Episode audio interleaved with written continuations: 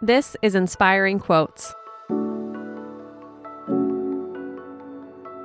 Today's quote comes to you from Mary Schmich. Do one thing every day that scares you.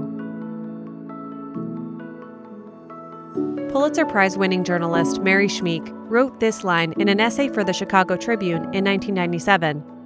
The piece was titled, Advice, like youth, probably just wasted on the young.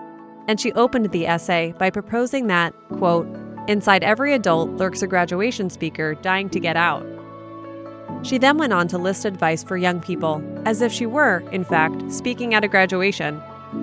One of her suggestions, along with sing and floss, was to do one thing every day that scares you.